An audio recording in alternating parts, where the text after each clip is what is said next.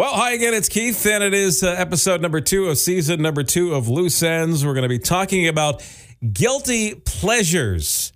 Uh, as far as music goes, maybe we'll talk about other guilty pleasures down the line, a future episode. But this time around, we're talking about music. I was uh, texting with a friend of mine who's in the music business, and uh, I think he was, I guess he was shocked to find out that one of my all time favorite artists is somebody that I'll tell you about coming up in uh, just a moment. But we're going to talk about some of the artists that are on my playlist that you might be surprised that, you know, I've always maintained that people say they like certain artists and they try to maintain kind of a hip image but in reality, maybe not so much. We'll uh, discuss coming up next. All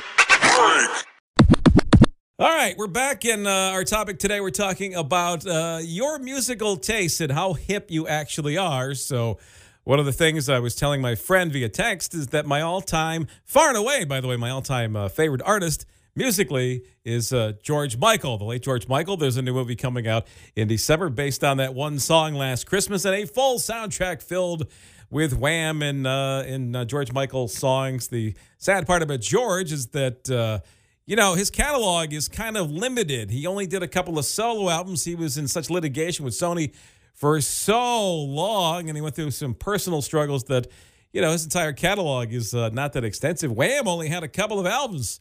If you're a true Wham connoisseur, you can go back to the days when they did songs like Bad Boys, but uh, that's not really Wham. That's like kind of, I think they were called Wham UK. They're wearing leather jackets and they had a song called Bad Boys. If you're a real Wham fan, you'll know that one. But uh, everybody thinks of Wham as, uh, you know, Wake Me Up Before You Go Go and Father, Father Figures George Michael.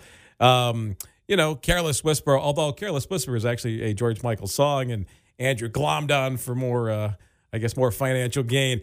Anyway, so George only toured a couple of times here in the States. He did it back in the early 90s and then about uh, 10 years ago. And uh, probably of all the concerts that I've ever went to, that was probably the one where you'd be surprised that you'd hang out with me because I'm not exactly known for my uh, singing prowess and or dancing. Not that it was any good. So, who are some of your favorites? Because if I look, I look at my uh, my iTunes playlist opened up right now.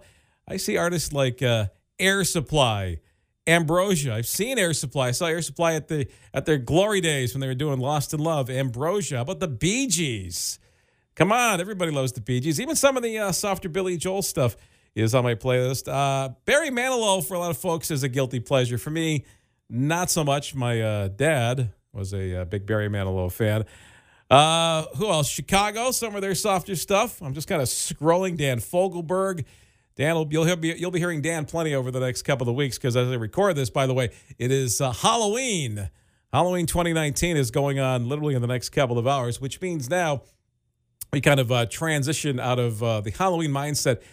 And it actually brings me to a good point. We could do a whole another podcast episode on what I like to call the encroachment of Christmas. Now, I'm not a Scrooge by any by any stretch, but I remember when I, when I got into radio you know, full time, late 80s, early 90s, that uh, we did not play. Sorry, kids. So you can roll your eyes. We did not play any Christmas music uh, until at least Thanksgiving. And then we played it through Thanksgiving weekend. And believe it or not, after the weekend, we actually backed off a little bit. And then we played it through the month of December. But there was no 24 uh, hour Christmas stations, I can tell you that for a fact. And uh, there was also no Black Friday.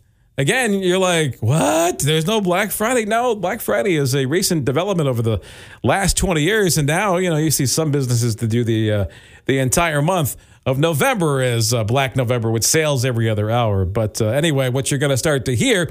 Speaking of cheese, if you're listening to this in November and uh, December, I mean, it could be next year, of 2020, but I'm assuming it could be 2019 is we're going to get into the season where, you know, you're going to hear rocking around the Christmas tree. Bruce Springsteen, Santa Claus is coming to town 24 7. What else? Uh, Kenny G made a made a career, late part of his career for a time of doing his uh, Christmas albums. But uh, you know, there's Christmas stations. As I said, I'm recording this on Halloween.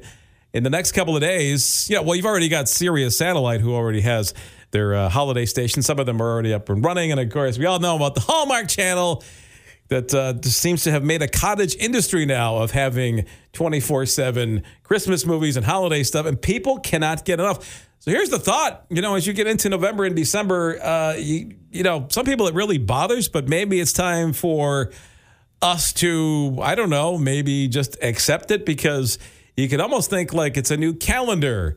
We've got the whole year And then you've got the last two months of the year basically considered the holidays. The holidays to me are no longer, you know, Thanksgiving through Christmas. I'm pretty much, uh, I've accepted the fact that November and December are the holidays. So, with that thought in mind, we'll wrap up this episode number two of Loose Ends. I'm Keith Stevens by saying, Happy Holidays.